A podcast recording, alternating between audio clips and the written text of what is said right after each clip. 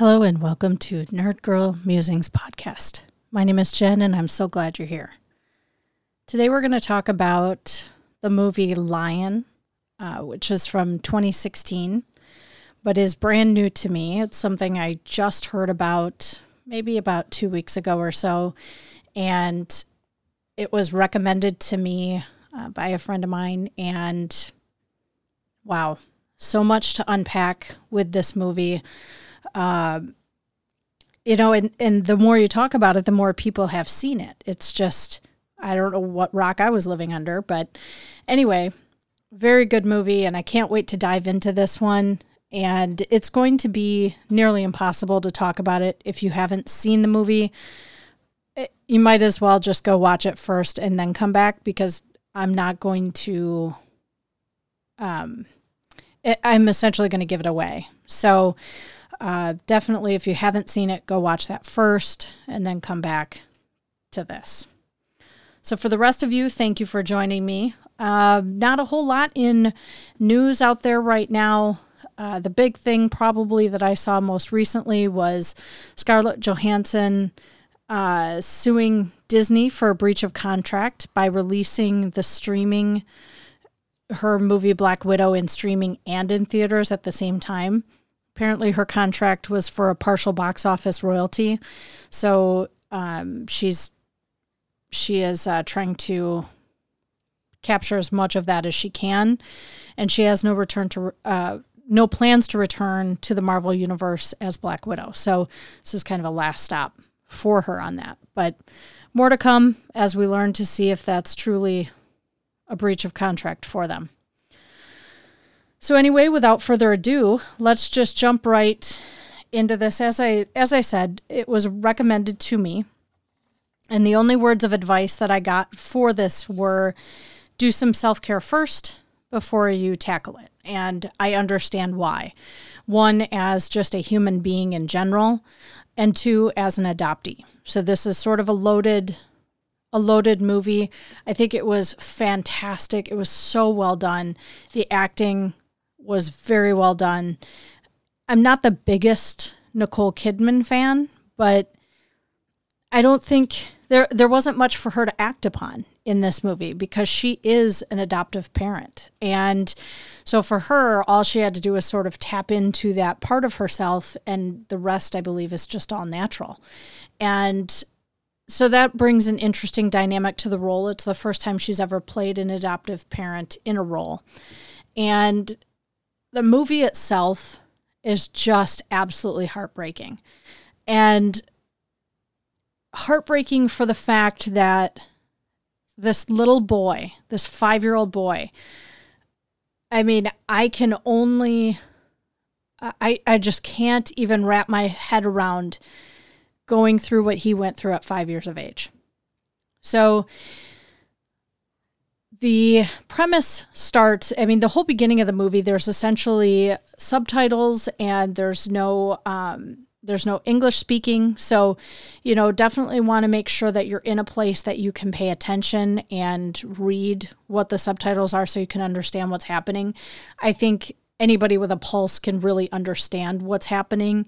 We have this family and uh, they they're in India and very poor, but they're happy and you can see there's genuine love in this family.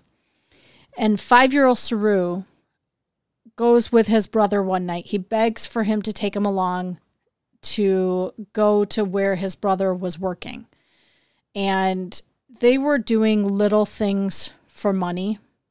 And anytime they get a little bit of money, they're then able to get things that their mom needs uh, food, milk, whatever they need to continue to survive.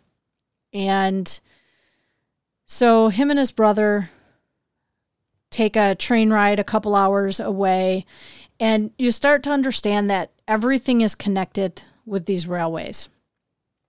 And it's just nothing but a maze of people and trains. And he goes with his brother. He's really excited to go. But of course, you know, a couple hours on a train for a five year old, it's not very entertaining. So now you're exhausted. So by the time they get to wherever they were going, he's tired and he doesn't want to now go to work with his brother. So his brother says, "You know what? Go ahead and stay here on the at, at the train station. Go ahead and sleep for a little bit.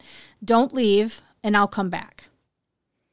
So time passes. Saroo wakes up and he's looking around for his brothers, calling for his brother, and decides he must have somehow missed him or, you know, whatever was going through his mind. So he decides that he needs to start searching for his brother.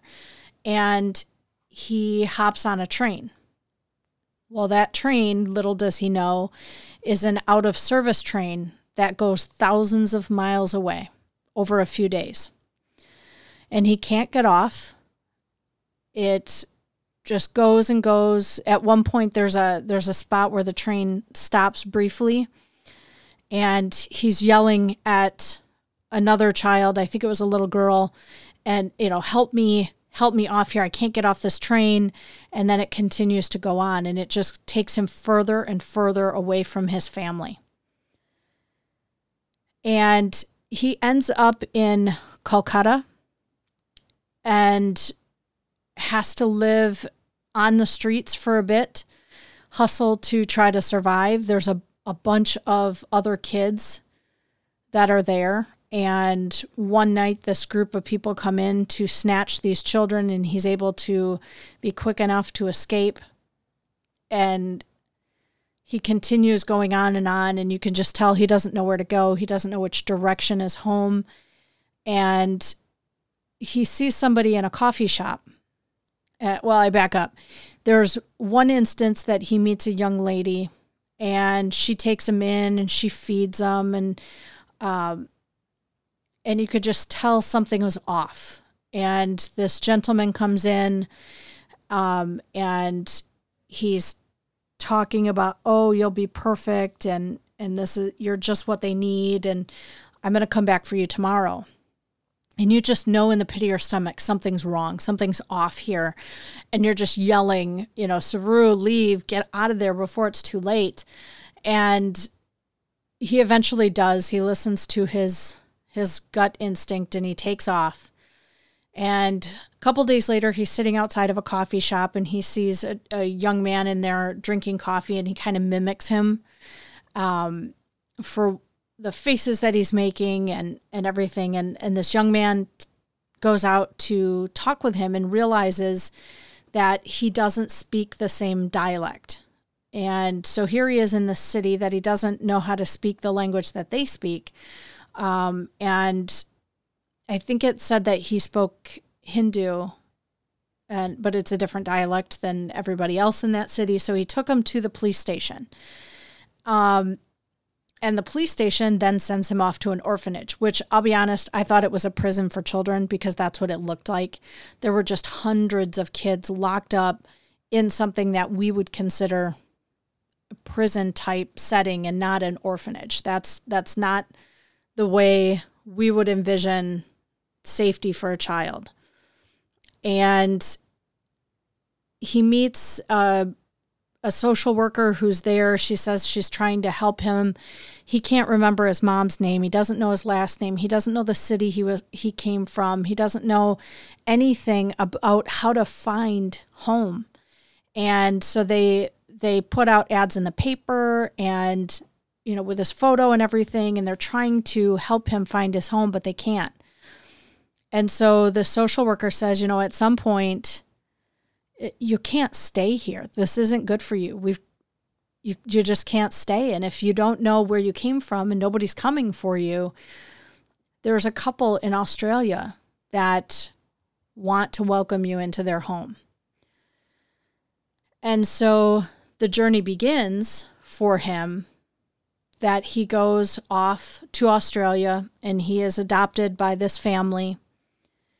And goes and lives this life on the, the beaches of Australia. It looks absolutely breathtaking out there. And then we fast forward 20, 20 years because now he's 25 years old. And he has little snippets of memory of moments. And he is in school and he meets friends and they're talking about where are they from and and these other friends of his are Indian and they're they're talking about different things and he says I you know I don't know what that is. Uh, first he says he's from Calcutta and then he comes clean and he says, you know, honestly, I don't know where I'm from. I was adopted. And his friends inspire him to search. And they they awaken this this I don't know, deep-seated memory and he starts to look at the ways that maybe he can use technology to find where he's from and you see a lot of, of use of Google Earth, which was brand new at the time. Um, and he becomes somewhat obsessed with finding a location, with searching out train schedules, with understanding the rail lines in and out of India and trying to figure out if he ended up here, what could have what roads could have gotten him there. And there's just there's so many pieces that he has to put together. He has just this handful of memories. And there's one particular moment where he's with his friends and and it seems like they're doing some kind of a I don't know, we'd probably say it was like a Thanksgiving dinner or Christmas dinner or something along those lines. And he goes in the kitchen and he sees this particular dessert that his brother had promised him. And you can see the emotional connection that he has to this and then remembering his family and it's like a this dam bursts where he just has to he has to figure this out. And he you know he just he gets to this obsession which i can tell you from an adopted person who has done searching for their family um, i went down an obsession with ancestry dna and connecting certain dots and trying to answer questions um, it can be overwhelming sometimes. And there's a there's a very different story between I think Saroo and most people. Um, you know, most of us have a story. We were well, uh, you know, everybody has a story. It's just what that story is. And his is heartbreaking in the fact that he just couldn't find his family. His family never gave up on him. His his mother said she never gave up on him. And there's there are some very emotional moments. Um, you know, there's there's understanding what his mother must have felt. Now, I also read, um, and it was somewhat at the end of the movie as well, that his brother, the same night that Saroo went missing, was killed by a train. So I don't know for sure if that if that actually happened, um, but you know I can't imagine being that mother and losing both sons and not knowing what happened. They went one night and never came home. I just I can't imagine that. Um and Saroo goes through some some things where he's he's worried that it would upset his adoptive mom if she knew that he was searching. Um and he you know he has this conversation with her that oh boy it was you know it was so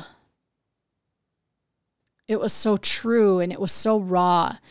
Um, and he says to her, he says, We weren't just blank pages as your own would have been. When adopting us, you adopt our past as well.